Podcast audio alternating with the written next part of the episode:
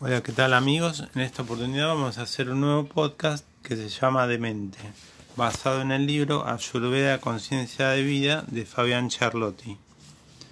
La mente es llamada en sánscrito manas y el Ayurveda subirá a su vez manas en otras tres fuerzas o vibraciones, conocidas como Pabrita, Adhyatma y Paduda manas. Haré una breve resumen de las dos primeras para ampliar la tercera. Los nombres no son importantes. Vayamos a la primera. Eh, paribrita manas. Es la mente del sistema nervioso autónomo. Paribrita antes del pensamiento manas, o sea, el sistema neurovegetativo.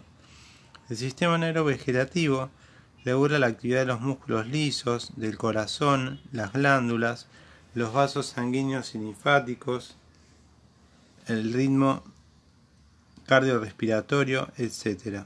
Es la mente animal, de reacción, supervivencia y conservación de la especie. La mente secreta, gupta manas. Cuando terminamos de tragar un alimento, perdimos el control sobre él, como quedó en manos del sistema nervioso autónomo.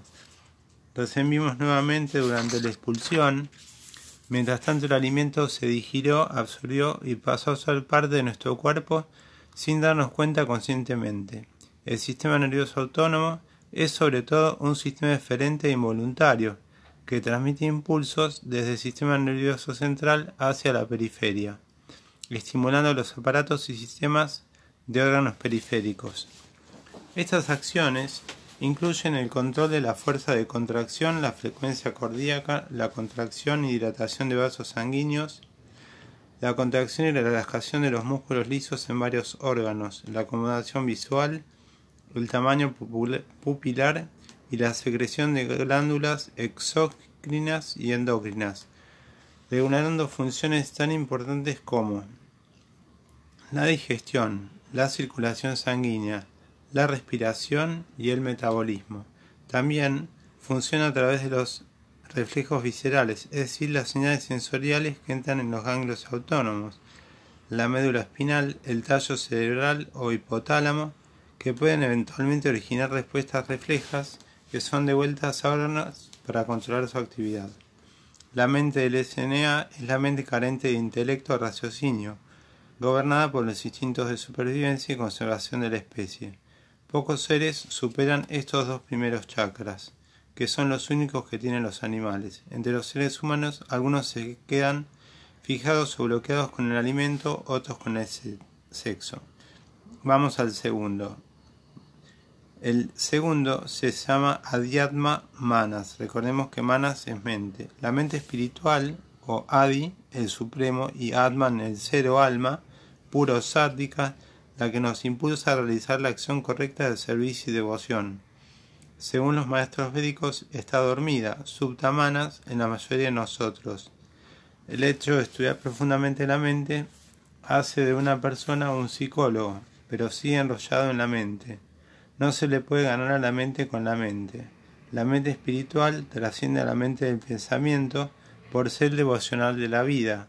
Adiatma Manas es Sattvas, es la mente espiritual puesta a servicio de la sociedad, de la comunidad, de la vida. No es solo tirar la basura al piso, sino recoger alguna que no hayamos tirado, sin esperar nada a cambio, sin siquiera nos estén viendo. Es aditi, buen comportamiento, amigable, compasión, felicidad ananda, desapego, upexa, pacífico yanti, amoroso prema. En definitiva, el hombre actual es un ser social que nace, crece y se desarrolla y vive en sociedad, por lo cual retribuir a la sociedad con buenas actitudes Parte de lo recibido constituye un intento de mejoría del mismo lugar donde habita, karma. Vivimos de una gran familia mundial, ya que los Vedas llamados Vasudaya Kutumbakam se trataba de una sola familia, un solo país. Si la mente animal es el instinto, la mente espiritual es la intuición, que significa en protección. Pradu da manas. Finalmente, la contienda manas propiamente es manas antes de la iluminación, o sea, la mente con pensamientos, que duda, compara, analiza, delibera y vive en la dualidad, donde la felicidad es condicionada. Estar feliz de placer o infeliz de displacer. La mente es fuerte, enérgica y móvil como el viento. No tiene una forma particular, no es un órgano ni una identidad, sino tan solo nuestros pensamientos. Pensamientos que van tan rápido que parece que hay continuidad.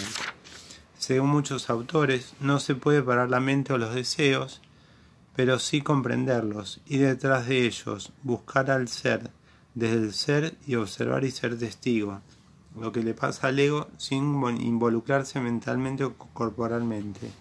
La única realidad es el presente y este cambia constantemente. El correcto pensar, sabio, inteligente, natural, acorde, cambia, es en movimiento, ya que la comprensión experimenta constantes modificaciones. La mente nunca está ahora, inclusive los paisajes y las cosas que se disfrutan, la mente no los disfruta ahí, sino le saca fotos, los disfruta luego, cuando los elabora o los revive. La verdad es movimiento, nunca puede detenerse, ergo nunca puede ser definida.